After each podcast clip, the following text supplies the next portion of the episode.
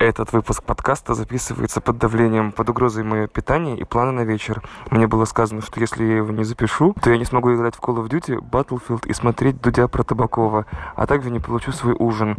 Поэтому с вами десятый вынужденный выпуск подкаста «Один дома». Погнали!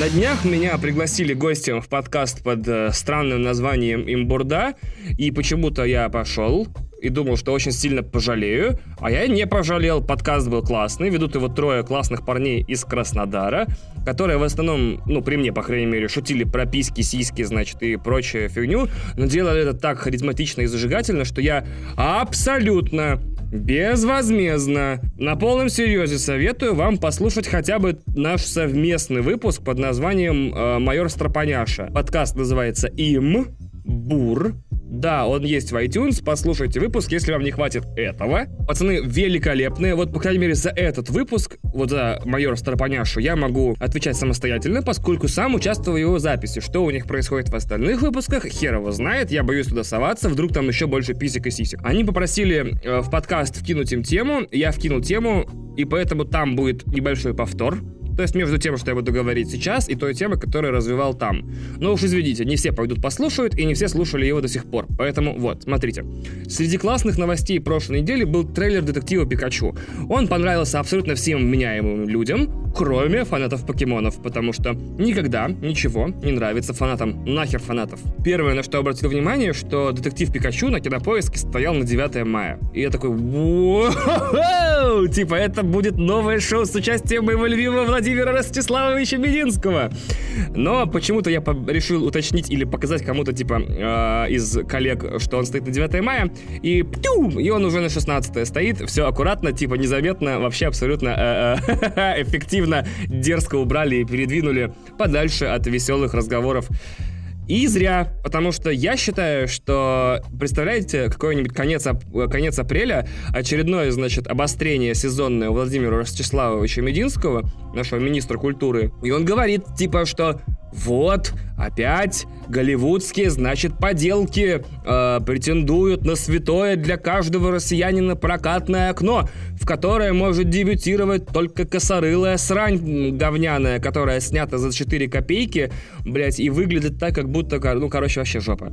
Э, значит, ну, как обычно, в принципе, он защищает 9 мая от нападков зарубежного проката, в итоге 9 мая просто никто не идет в кино, потому что там ничего хорошего не показывают, а показывают очередное невероятное э, тошнотворную блеванину про войну и про уважение ветеранам. Кстати, в этот раз э, решили зайти каким-то супер козырем. 9 мая выходит фильм под названием «Бессмертная». Я даже забыл, как он называется. «Бессмертное что-то». Ну, как обычно, все бессмертное, естественно. Это фильм про блокадный Ленинград. То есть его даже ругать нельзя будет, понимаете, в критике. У нас же к блокадному Ленинграду такое специфическое отношение в обществе 70 лет спустя, что даже если фильм будет невыносимой говнятиной, э, из-за которой захочется засунуть себе ключ в глаз, э, нельзя будет его ругать, потому что ругая фильм, ты ругаешь память о жертвах э, блокады. Это великолепное логическое окно, которое позволит всем очень сильно в интернете э, долго и весело ссориться 9 числа. Э, а могли бы ссориться насчет того, хорошо ли получился детектив Пикачу или нет. А меня в этой истории, например, интересовало то, сможет ли Владимир Ростиславович Мединский перед камерами телеканалов вслух произнести словосочетание «детектив Пикачу». Представляете, он такой, типа, э, вот, прокатное окно, 9 мая, в очередной раз э, нас штурмуют э, э, эти поделки из Голливуда. Среди них вот эта вот непонятная, э, бездушная э, тварь, детектив Пикачу. Нахер, я бы тут же замутил техно-ремикс просто, дичайший такой.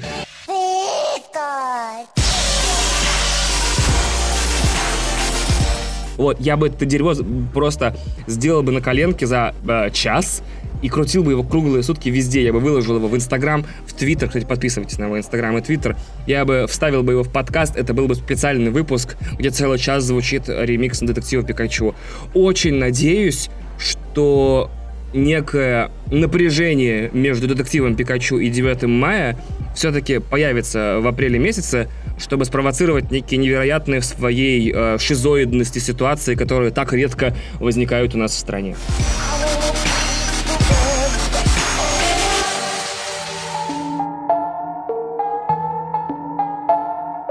Длинные руки российского правосудия дотянулись наконец-то и до наших дорогих рэперов. А, и почему-то первым они взялись за Хаски. Небольшая вводная для тех, кто не в курсе, что происходит. У рэпера Хаски было колено тура на юге России, куда входил Краснодар, Ростов-на-Дону, ну, весь наш юг. И раз за разом ему, значит, пытались отменить выступление. Пытались отменить два раза, в третий раз не только отменили, но и задержали, впаяли три административки, и сейчас катят на уголовку за порчу имущества. Внезапно! Ничего не предвещало. И у меня на этот счет несколько мыслей действительно появилось, помимо очевидных, типа, руки прочь от рэперов, руки прочь от талантливых рэперов.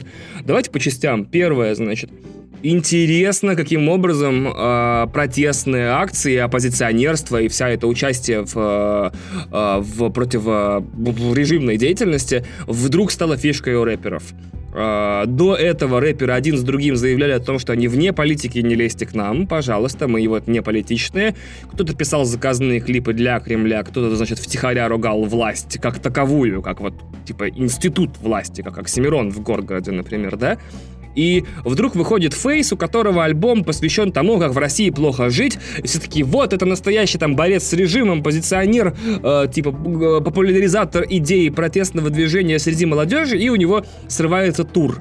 Uh, то есть, получается, uh, его музыка, новая, по крайней мере, оказалась не нужна его целевой аудитории, то есть детям. И это очень удивительно было видеть, как uh, парень дает 15 интервью всем возможным изданиям BBC до «Медузы», но потом, к сожалению, не может этот успех капитализировать и превратить в бабло. А тут, значит, э, Хаски э, пошел на уровень дальше.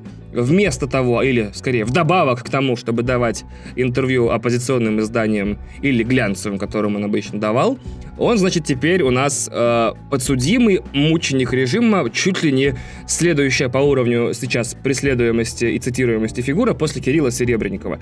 Я честно был уверен сначала, что это дикий пиар. Ну, это вообще типичная российская болезнь. Видеть во всех, абсолютно во всех вещах, значит, заказуху, чемоданы денег и пиар. Так уж получается. Русский человек парадоксально все время ждет обмана, но нахуй вкладывает деньги в кэшбэре и, в, очередные финансовые пирамиды. Типа, у, меня не проведешь, это все типа пиар и заговор и э, политтехнологии, вы нас пытаетесь на наебать, а после этого берет свои там полмиллиона или лям сбережений и несет финансовую пирамиду виду, потому что русского человека не обманешь никак. Это impossible. Все самая недоверчивая нация в мире. А, я думал, что это очередная заказушная какая-то движуха, и был уверен, что сценарий будет такой. Сейчас ему впаяют административки, сейчас там будет судебное заседание, и в разгар, значит, этого судебного заседания судья встает такой, типа, Дмитрий Кузнецов виновен в том, что разорвал этот бит в клочья. Херак из динамиков начинает играть новая песня, все подскакивают, выбегают операторы, световики, и начинаются прямо в судебном зале съемки нового клипа. Все такие, фу, бля, пронесло. Но что-то, видимо, нихуя не пронесло, потому что действительно судебный процесс над ним там продолжается в странной такой гиперфорсированной форме, непонятно. Сейчас мы там, я, там я, я, я не то чтобы пристально слежу, сколько стало трудно обходить эти новости, потому что теперь из каждого утюга хаски, хаски, хаски, хаски. И, допустим, э, мне интересно, если даже это не э, согласованный и заранее продуманный э, ход, то как это скажется на его популярности вообще в России и э, на сборах нового тура, ну, то есть на продажах билетов и на всем остальном. И в конце концов, истоки понятно всем прекрасно, что э, за определенные высказывания, попавшие в чьи-то уши в своем творчестве, себе его дозволивший автор, теперь вот будет страдать перед бездушной, значит, государственной машиной подавления. Нахер, за что Хаски-то? За что? У чувака, в принципе, нет ни одной песни про то, что власть говно. Есть песни э, про то, что, значит, э, страшно жить, блядь, в России но без упоминаний власти. Страшно жить, значит, в городах России есть такая песня. Страшно жить в центре города России, э, тоже есть такая песня. И мне вот непонятно, это кому-то показался просто очень грустненьким, и не мешало бы его повеселить, э, ну, как бы развеселить в тюрьме, или э, какие-то еще э, механизмы вторгнулись в решение власть имущих подавить, значит, наш голос э, поколения.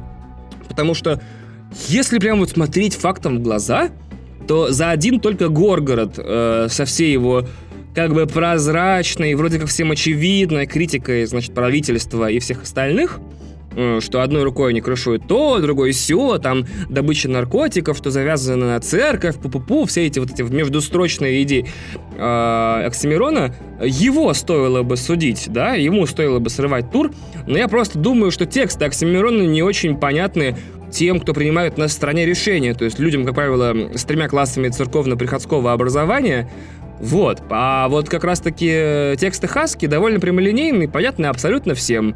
И вот поэтому он влетел. Как будут развиваться события, покажет время, но, походу, у нас страна приблизится по количеству сидящих рэперов э, к Америке, а то и перегонит. Хоть в чем-то уже, наконец. Господи, боже мой.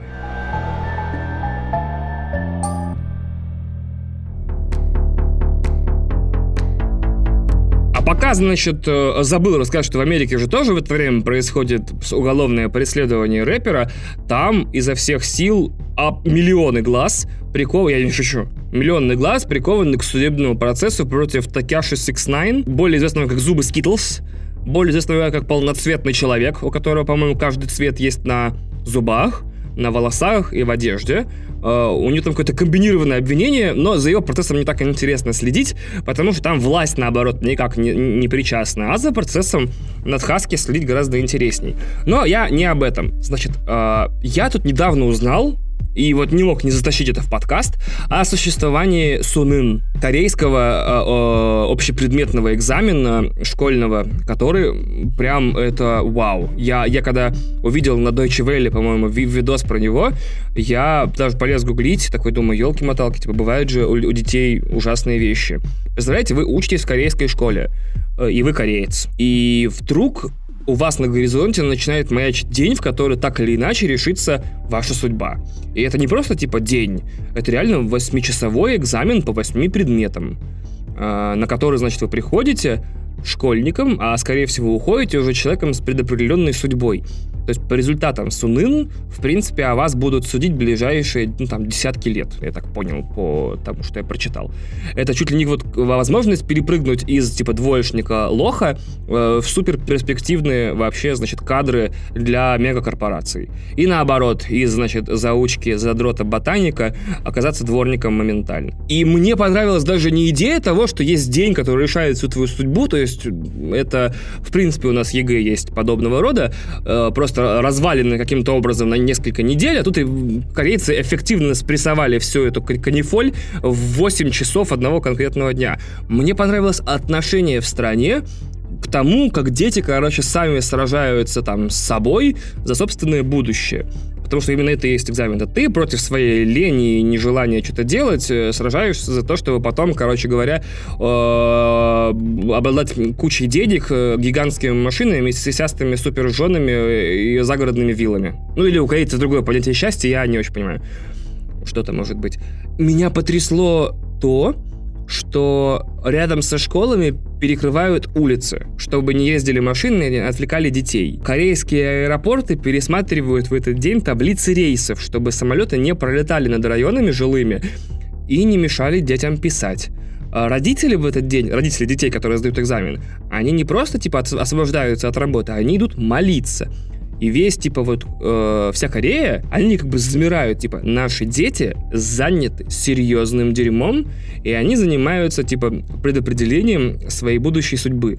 Мне это так поразило, такое одновременное уважение и одновременно какое-то, ну не знаю, трепет перед тем, э, чем занимаются дети. Это, это у нас в стране давно потерянный институт, чтобы кто-то э, просто, блядь, не мешал детям. Потому что я не помню, рассказывал ли в предыдущих выпусках подкаста, они у меня как-то вот выговариваются, я все забываю, что в России за дня, из, из года в год растет статистика самоубийств, вызванная давлением на детей из-за результатов ЕГЭ.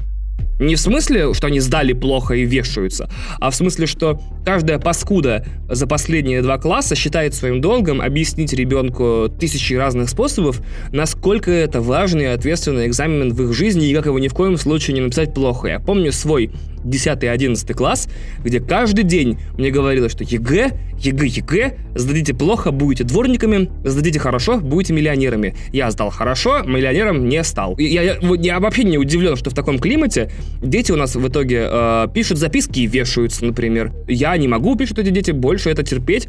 э, мне перекрывают кислород. То есть некоторые из них, ну, как некоторые, из этой статистики многие, не доживают до экзамена. То есть давление в России настолько на них сильное, что они предпочитают, типа, высвободить его самым подходящим, немножко максималистским и ни в коем случае не рекомендуем слушателям подкаста «Один дома» способом. Я не знаю подобную статистику в Корее, но мне кажется, что там это...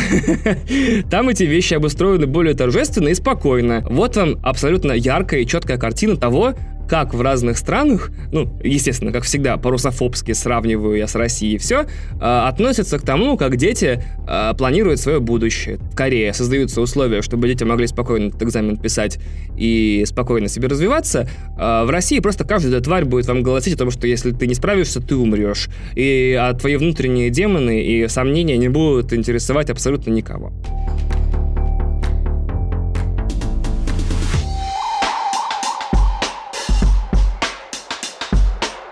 15 ноября PlayStation 4 исполнилось 5 лет. И это не просто юбилей для консоли, это уже как бы все, зрелость, предпенсионный возраст. А, в принципе, дальше все идет на убыль. А, в широком смысле нас ждут постоянно возникающие новые анонсы PlayStation 5 и последние хорошие, ну, как правило, офигеннейшие игры э, для PlayStation 4. Непонятно, как к ней относиться из-за того, что в самом середине, в самой середине поколения э, Sony просто взяли и ввели как бы промежуточные Pro. Но я до сих пор помню, как я тащил свою первую PlayStation 4 домой. Это был апрель 2014 года, прошло ровно полгода после запуска консоли как таковой, и я дожидался первой игры, которая заставит меня купить э, ее. И это оказался Infamous Second Sun, который тогда, по-моему, весь твиттер у меня был в скриншотах с этим неоном, дымом, огнем и всем остальным. И я понял, что все, пора. Я взял тогда смешные 17 990, мне пробили, как есть модно, да, зарядили, как еще говорят, скидку по знакомству. В итоге консоль обошлась мне 17 990 вместе с игрой. Я пришел домой, и с этого момента моя жизнь, конечно, радикально поменялась. Я стал обладателем PlayStation 4 и следил вот за ней аж до момента отъезда в Москву, когда мне потребовалось ее продать, чтобы хоть на какие-то деньги уже снять себе здесь первую комнату. А, после чего моя великолепная супер жена, еще тогда не бывшая моей женой, на наше новоселье, когда мы съехались, подарила мне PlayStation 4 Pro. Я до сих пор не понимаю, э, за что вообще мне вот это все выпало, и как это вообще так могло получиться и как вообще вот испытывать здоровую благодарность к человеку, который вернул тебе то, чем ты пожертвовал, чтобы оказаться типа вот э, на жизни на шажок дальше. Ну, это долгая история, я как-нибудь потом расскажу, это вообще неописуемо. Если вы дарите бойфренду или мужу, или парню, или знакомому, или э, вы лесбиянка и у вас есть девушка, да, если вы дарите человеку близкому вам PlayStation 4 Pro, motherfucker к вам невозможно потом плохо относиться. Это ловушка, понимаете? Это ловушка. Человек, который дарит тебе PlayStation 4 Pro, на всю жизнь автоматически освобождается от критики. Вот что я хочу сказать. Да, вот как бы это такой, типа, пост уровень благодарности. Ну, то есть, типа, вау, ты спасла мне жизнь. То есть, если бы я, э, типа, умирал бы от почечной недостаточности, и моя жена отдала мне, или тогда еще девушка, да, отдала бы мне почку, я был бы менее благодарен. Я не просил. Я не просил, и то, что я живу, в принципе, ничего, по большому счету, не значит. Э, если бы я провалился сквозь лед, и она бы меня достала и сказала бы, типа, спасибо, но это не освободило бы ее от критики. А когда ты даришь человеку PlayStation 4 Pro, это меняет всю его жизнь на корню. И это нечестно даже немного.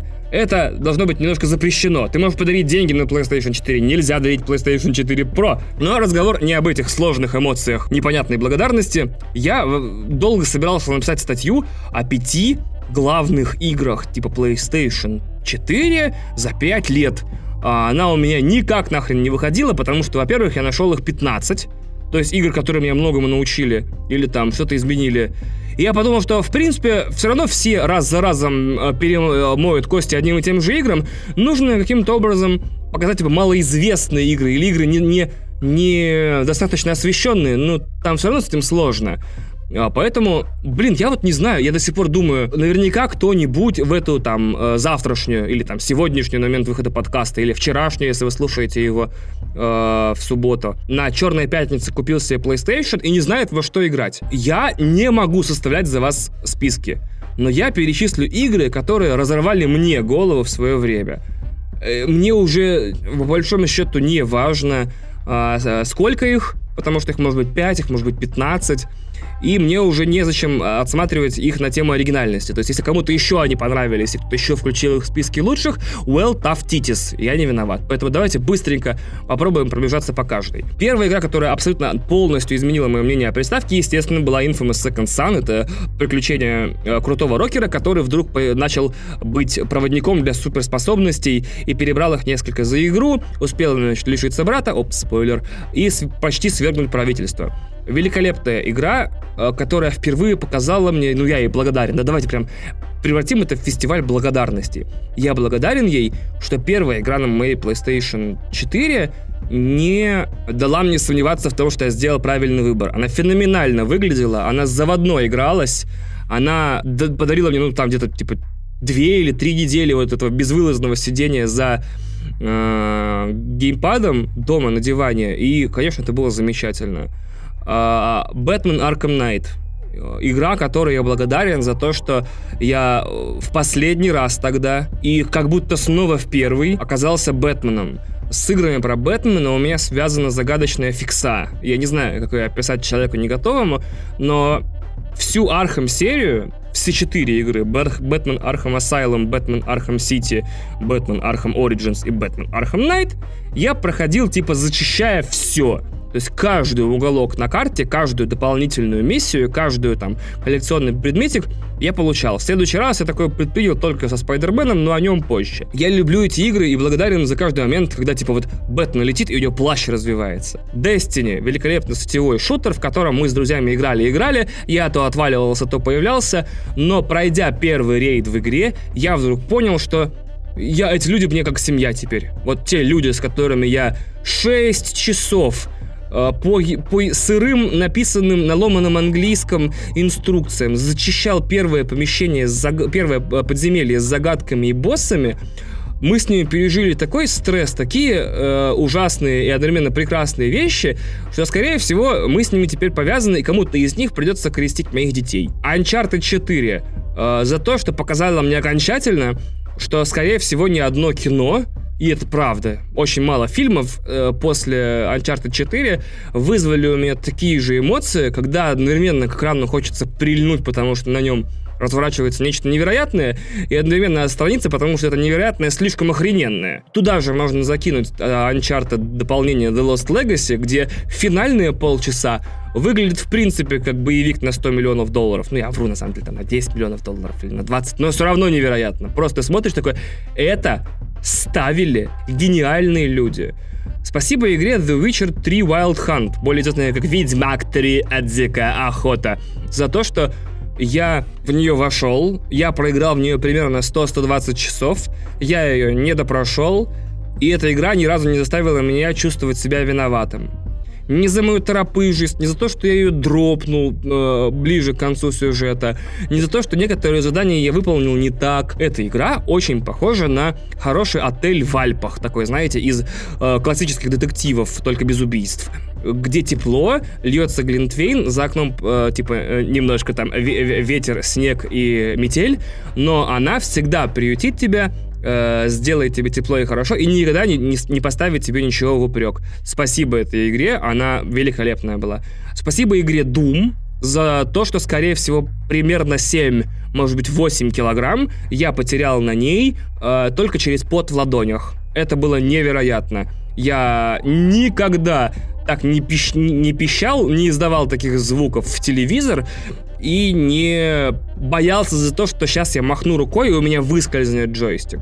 Спасибо лучший на земле, и это мое прям ответственное заявление, лучший в этом поколении, может быть, стрелялки, Titanfall 2, за то, что эта игра достаточно быстрая, чтобы не думать, достаточно тактическая, чтобы, э, типа, действовать в ней быстро, за то, что в ней есть боевые роботы, падающие с неба, практически ни одна игра больше в списке не может этим похвастаться.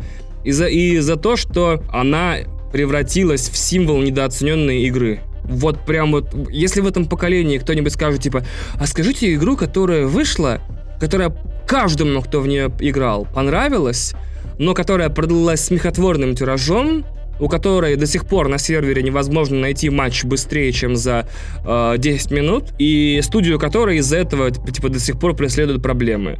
Но при этом это реально игра на 10 из 10.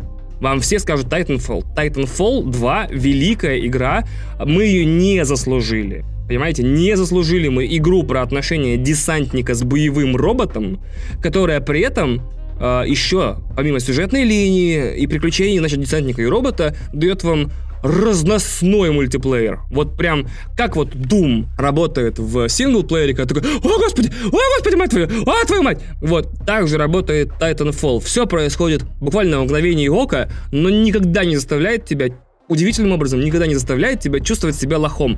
Умирать не противно и не грустно, как в Battlefield 5, например. Умирать всегда весело, потому что сейчас ты кнопку нажмешь и тут же десантируешься хрен знает откуда, завалишь трех роботов, застрелишь трех солдат и еще, может быть, там кого-нибудь из снайперки грохнешь или на подкате высадишь обойму из дробовика в кого-нибудь.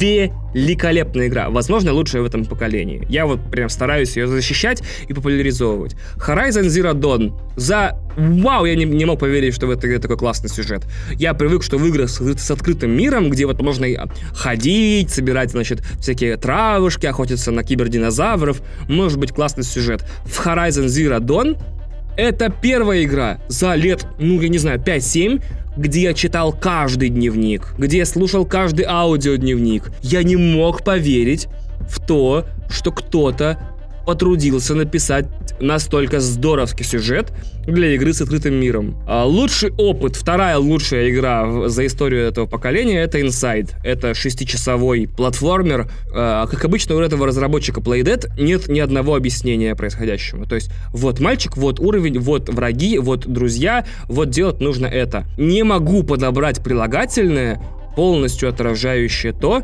насколько меня проткнул насквозь Inside каждые свои секунды от начала и до конца. Обычно говорят, это не игра, это мультик, да, когда вот в рецензиях, видеообзорщики, обзорщики, нет, это не игра, это опыт, это видео интерактивная инсталляция. То есть, да, в ней нужно прыгать, бегать, спасаться, в ней можно проиграть, можно умереть, э, попытки будут следовать от нас с другой, и нужно разгадывать маленькие головоломки, но в широком смысле это не классическая игра. Это опыт, который я рекомендую пережить каждому. А, вне зависимости от предпочтений, я люблю фэнтези, я не люблю фэнтези, я люблю киберпанк, я люблю научную фантастику, космическую. Нет. Это все не имеет никакого значения по сравнению с приключениями мальчика в красной курточке.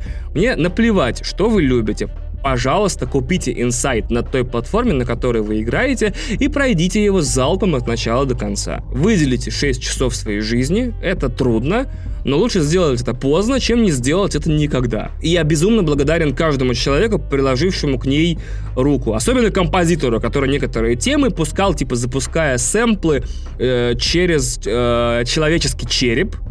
Э, там у него типа из анатомического театра был выкран череп, на который он надел звукосниматели, засунул колонки и издавал, значит, части э, музыкальных композиций в череп и снимал с черепа звукоснимателем, чтобы, типа, звук был такой, типа, сухой и костный.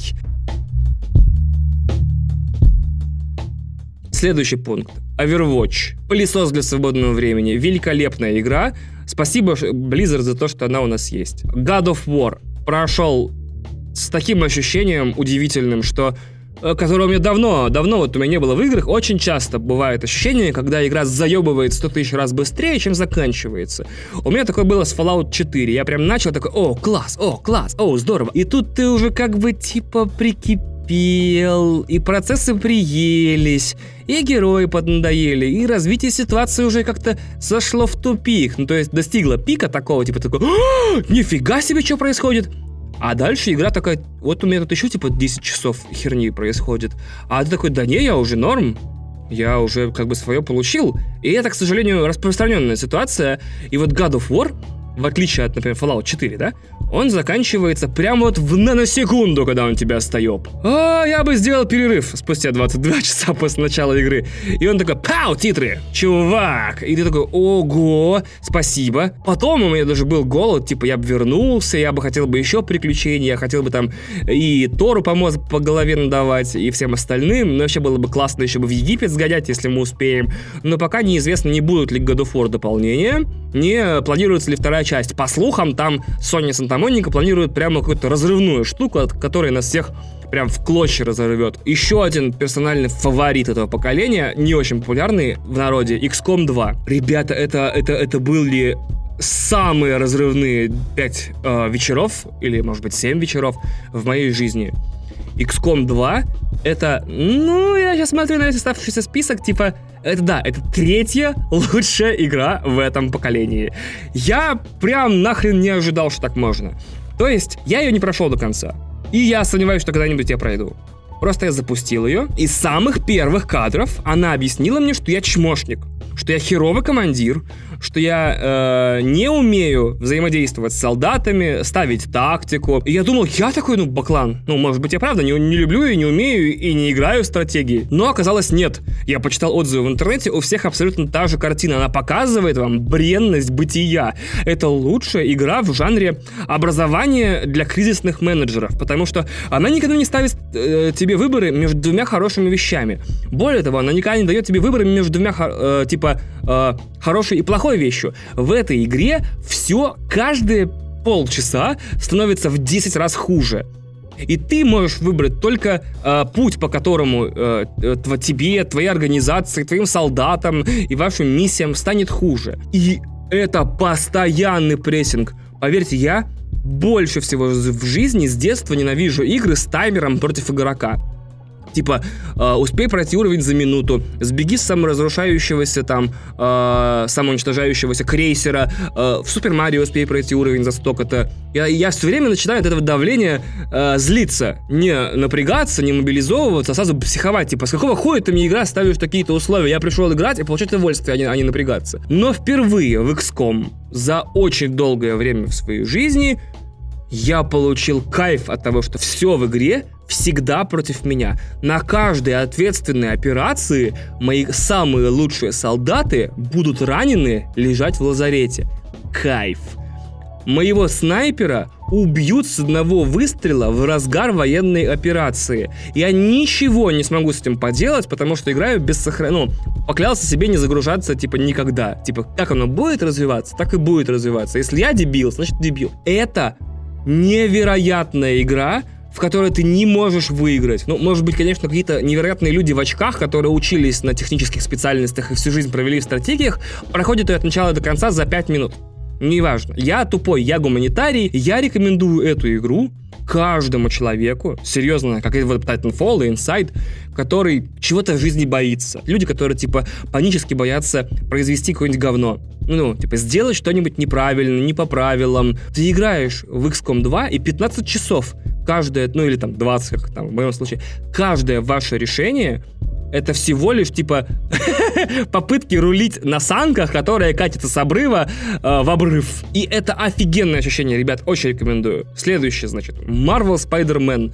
Все уже все спели, что только можно про эту игру. Она правда крутая. Это моя первая и единственная платиновая награда за игру, где я почистил все. Все, что можно было в этой игре сделать, я сделал. Все, что можно было выбить, я выбил.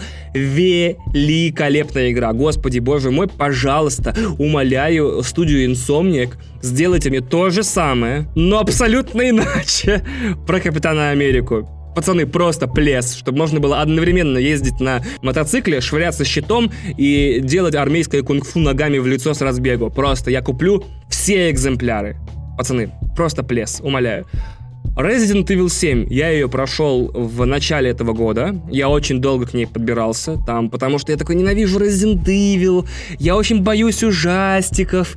И я как бы вообще не люблю, типа, японщину, потому что японцы, типа, вечно перегибают палки там в стилизации вещей, и в итоге получается то, что получается. Но Resident Evil 7 на, на полном серьезе ни разу умудрилась не провиснуть по темпу. Ну, иногда у меня были сложности с тем, что я не понимал, что делать. Приходилось лезть, типа, в, на IGN, на прохождение и смотреть, что от меня вообще требуется. Великолепно.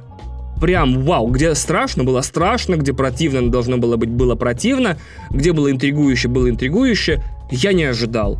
Очень жду сейчас ремейк э, второго Resident Evil. Почему-то, не знаю, терпеть же не могу Resident Evil с детства, не очень их люблю, но вот ремейк второго очень жду, потому что хочу попробовать, может быть, на самом деле все это время я был мудаком и снобом и ворачивал нос, а на самом деле это великолепная серия игр. Пока под вопросом. Вот в январе или феврале выходит ремейк второй части, э, куплю, посмотрю, что там получится, расскажу. И Red Dead Redemption 2, про который, обратите внимание, вы должны быть мне благодарны за то, что в прошлом выпуске не было, не было 25-минутного сегмента про то, как заебись скакать на лошади и стрелять в бандитов. Я был единственным подкастом в России, я прям настаиваю на этом звании. Я хочу вот марочку себе на, типа, ачивку или значок, или чтобы у меня вот на логотипе подкаста было признание такое, такое блямба. Типа, единственный подкаст в России, который в течение месяца практически после релиза Red Dead Redemption не сказал про него ни слова. И чтобы это было правда, я дальше про него не скажу ни слова. Это хорошая игра, я еще ее не допрошел, чтобы делать какие-то четкие выводы. Вот я ее закончу, вот я прям в ней еще посижу, подумаю, порешаю, и если у меня появятся какие-то мысли, которые, типа, достойно высказать, я их выскажу. А если не появятся, ну и хер с ним.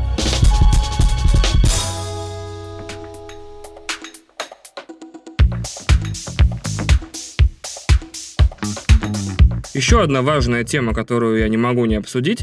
И я хотел что-то рассказать о фантастических тварях, но о них, по большому счету, нечего рассказывать.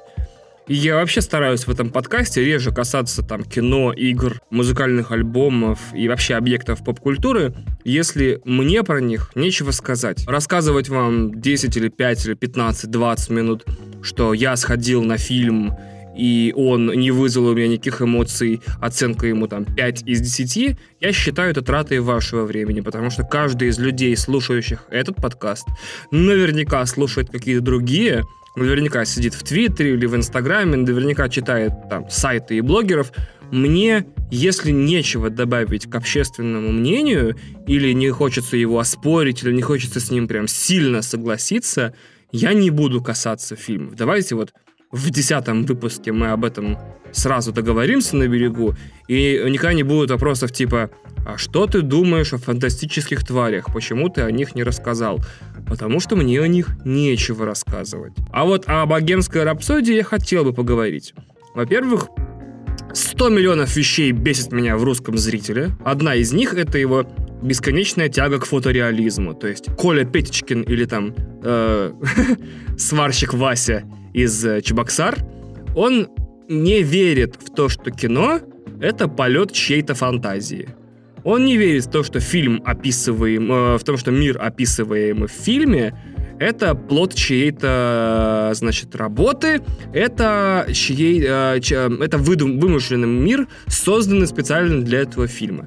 Нет, для сварщика Васи фильм должен быть зеркальным, э, фотореалистичным отображением действительности, поскольку все эти ваши пидорские фишки типа с артхаусными э, отклонениями от реальности, это все вот э, оставьте типа лохам. Поэтому как только в интернете где-то начинается дискуссия о том, похож ли Рами Малек на Фредди Меркьюри или нет, мне хочется в мудаков записать а, всех участников ее. Потому что это не имеет никакого значения любой человек, э, смотрящий более там, 50 фильмов в год, уже должен как-то сформулировать вообще собственное отношение к кино в целом и понять, что фильм «Богемская рапсодия» описывает прото-Квин, описывает как бы фантастическую версию группы Квин. Если вам нужна группа Queen, в вашем распоряжении есть наверняка бесчисленное количество документальных фильмов про нее. Художественный фильм про группу Queen имеет общего с ней примерно столько же, наверное, сколько вот документалка про э, котов в, э, в Стамбуле под названием «Коты», по-моему, да, э, с фильмом «Гарфилд». Ничего общего. Ничего. Абсолютно. Серьезно.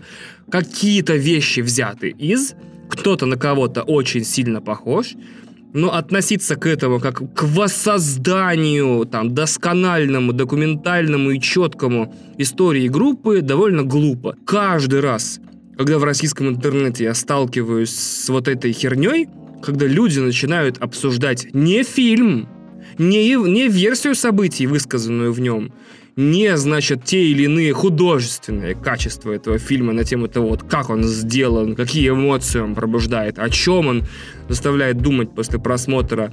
И не является ли он, по большому счету, рекламой для всего стримингового, стримингового каталога Queen э, в музыкальных э, сервисах, мне, разумеется, хочется в массовом порядке уничтожать э, участников этих дискуссий. Но даже не это главное. То есть, заметьте, как аккуратно на экраны продавливается... Э, ой, блядь, опять звучит как будто теория заговора. Ни в коем случае это не теория заговора. Понятно, что в мире есть геи что вот вы знаете нескольких геев, или вы знакомы с геями, или вы на улице проходите мимо геев, все. Я не гомофоб, я наоборот обожаю геев. Геи великолепные люди. Со сколькими геями, открытыми в том или ином смысле, э, мне довелось в жизни общаться, ни один из них меня не кинул, не обманул, не заставил выглядеть или чувствовать себя глупо, в отличие, блять, от гетеросексуалов некоторых. Ну, то есть, вот, вот мое мнение по всему этому вопросу. И сейчас студии пытаются посмотреть, насколько вообще на экране можно в блокбастерном кино продемонстрировать гомосексуальное отношение, чтобы не распрощаться с частью сборов той, ну, чтобы та аудитория, которая в основном типа смерть геям считает и противится э, любви людей, пускай однополых, чтобы она не начала э, бойкотировать или выступать. И это аккуратно сделано. Смотрите, в э, «Богемской рапсодии» целуются мужчины на экране. То есть это огромный блокбастер 20 века Fox, Э, в котором есть целующиеся мужчины в кадре. У него сеансы в IMAX, то есть там семиэтажные мужчины целуются. У него рекламная кампания длилась, по-моему, там полгода в России, что вообще удивительно. Я на каждом а, общественном мероприятии, на каждом фестивале, на каждом там слете видел их стенд, на котором можно было петь песни Queen под фонограмму. То есть рекламная кампания у фильма была огромная. А, в этом смысле, кстати, в «Фантастических тварях» э, взаимоотношения э, Гриндевальда и Дамблдора поданы уже сыкливо. Но, с другой стороны, э, у тварей, по-моему, 12+, и там, типа, подростки держатся, значит, э, руками очень твердо, смотря друг другу влюбленно в глаза. Э, а у богемской рассудия 18+. Что, в принципе, кстати, никому не мешает. Рассказываю историю. В кинотеатре «Пионер» на сеансе «Богемской рапсодии» э, я сидел с женой, мы такие, типа, блестящие, потому что единственные, блядь, сеансы в городе на английском языке.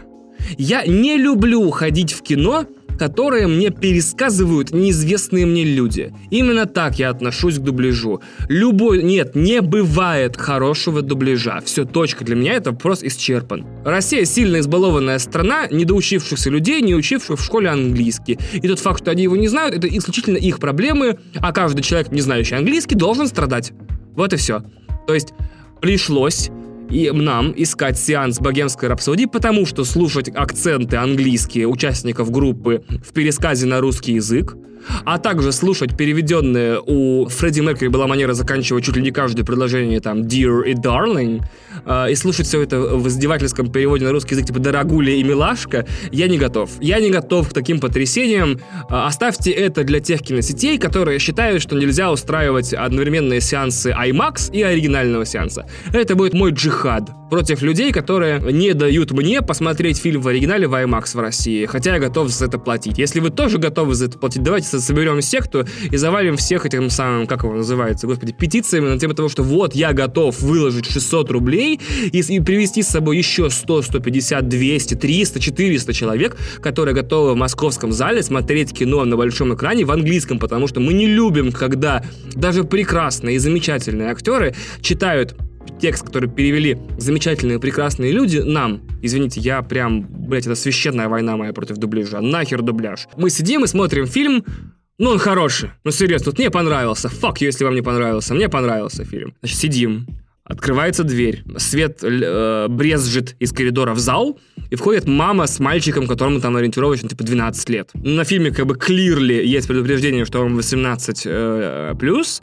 Но не мое собачье дело. В конце концов, кстати, не смейте, не смейте э, чмырить э, людей, которые идут, э, и детей, и их родителей, которые ведут на взрослые сеансы. Потому что возрастной рейтинг, согласно официальной позиции Министерства культуры, носит рекомендательный характер. Если вам 16 лет, если вам 14 лет, ни одна тварь и паскуда с удостоверением в кинотеатре не может запретить вам посещать фильмы, если у вас есть на них билет. Потому что э, возрастной рейтинг э, носит рекомендательный характер и э, адресован прежде всего родителям, а не работникам кинотеатров. У нас каждая тварь, блядь, с бейджиком в стране хочет думать, что она управляет тем заведением, в котором находится. Ссыте им в лицо, плюйте, об, обжгите двери. Нахуй таких людей все должны иметь доступ ко всей информации, кроме, блядь, детской порнухи. И порнухи тоже желательно. Ну, а я посмотрел первую порнуху в 12 лет, хули ваши рейтинги сработали. Так вот, и мальчик садится, я такой, а, чувствую, ну, мальчик такой, знаете, типа 12 лет, или, может быть, 11, может быть, даже 10, и он такой, типа, пухляш такой, типа, ну, милый мальчик. Я такой, типа, ну, ладно, может, мальчик фанат Квин, я это что знаю. Или мама фанатка Квина такая, пойдем, говорит, покажу тебе любимую группу молодости. Он такой, отстань, я хочу играть в Fortnite. А она такая, нет, нет, нет, fuck you, ты пойдешь со мной. И тут на экране кинотеатра, значит, пионерно начинают сосаться мужики неистово. И я, во-первых, я тут же начинаю вести себя как семилетний школьник, такой первоклассник, такой, начинаю тыкать жену локтем в плечо, такой, оу, е, girl, типа, ну, потому что, блин, я всегда люблю любовь. Ну, то есть, если два, двое мужчин на экране любят друг друга, уважают друг друга и, типа, и ведут себя как феечки, их право, я за свободу нравов. Плюс нельзя забывать, если вы слушали предыдущие 10 выпусков, ну, предыдущие 9 выпусков подкаста, мне хорошо от страданий людей вокруг меня. То есть, как только по залу начинает идти ропот, типа, чё-чё, мужики, мужики сосутся, блин, мужики, Питер, что ли? Я начинаю прям доставать свой пеструн и дергать его неистово на экран. Потому что, когда зашоренным, типа сексуально подавленным, несчастным россиянам, которые до сих пор не могут писать в Инстаграме слово «секс» без звездочки вместо «е», показывают целующихся мужиков на экране, и у них конфликт эмоций, они не знают, что по этому поводу чувствовать. Fucking shit, самое комфортное условие для меня. Типа там, где русскому э, хорошо, там немцу смерть, а где русскому плохо, там подкаст один дома. И я такой думаю, мальчик, типа, мальчик, типа, блин, фак. То есть у меня в детстве тоже был такой момент, когда мне отчим это будет хорошее начало, да? А, типа, когда мне отчим такой, типа, а, тебе нужно просто знать, что существует однополая любовь. Я клянусь, это, ре- это реально просто был диалог. То есть вы сейчас подумаете, типа, блядь, он молестед, типа, его дико в пердак насиловали, поэтому он теперь изливает свою боль, э, глядя в спектрограмму программы Adobe Audition. Нет. Просто я такой, да ладно! И, он, и самое интересное, что мне было типа 7-9. И самое офигенное то, что я преследовал отчима, по-моему, неделю еще с вопросами «А как?» Типа, как занимаются сексом двое мужчин? У меня в голове не укладывается, типа, такой, ну что, ну неужели они трутся письками? Или один залезает писькой в дырку от письки другого? То есть я высказывал самые безумные предположения, потому что я представить себе не мог, как оно есть на самом деле. И, если честно, а когда я узнал, не на своем примере, я просто узнал, не помню где, по-моему, в журнале каком-то. Это еще страннее звучит, думайте, что хотите. Я просто был разочарован. То есть, и, так, и это все, и это и есть однополая любовь, но это тоже не важно. Я такой думаю, блин, 15 лет, ну там, 12 лет пацану, типа, какого хрена? Ну он же сейчас реально с ума сойдет. Ну, то есть он такой, типа, what?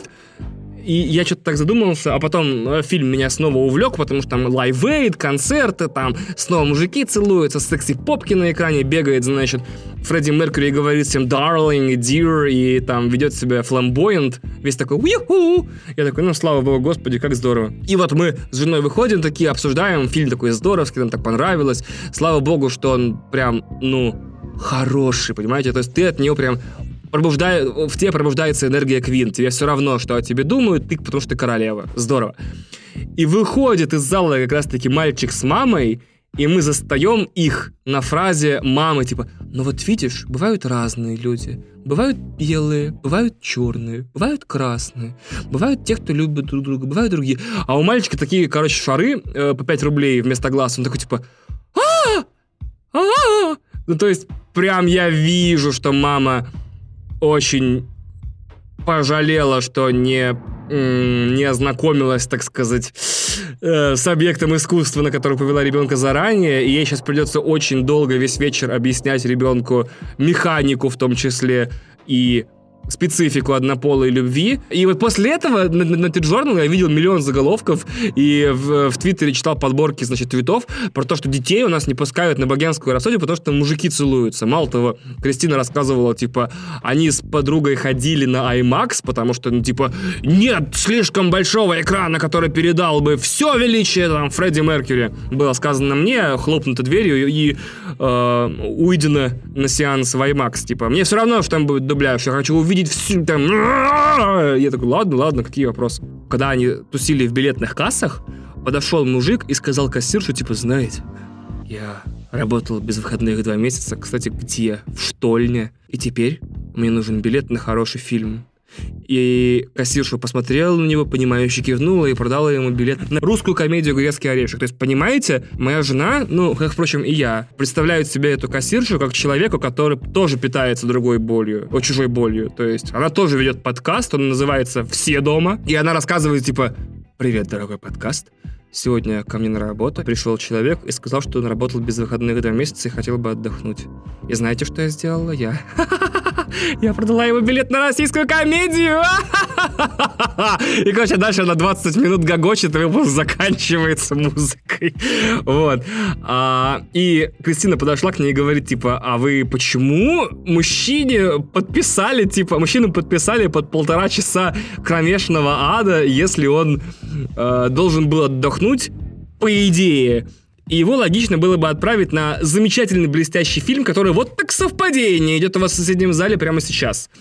А кассирша сказала, мол, не умничайте, женщина, это не первый раз, зачем мне нужны эти проблемы, там начнется сцена с сосущимися мужиками, он выскочит, будет ругаться и не отдохнет. Теперь я считаю, что, конечно же, всем людям, которые в России работают по такому нечеловеческому графику, нужно потом показывать фильмы про геев, чтобы не расслаблялись. Чтобы не расслаблялись булки. Надеюсь, Кристина это вырежет.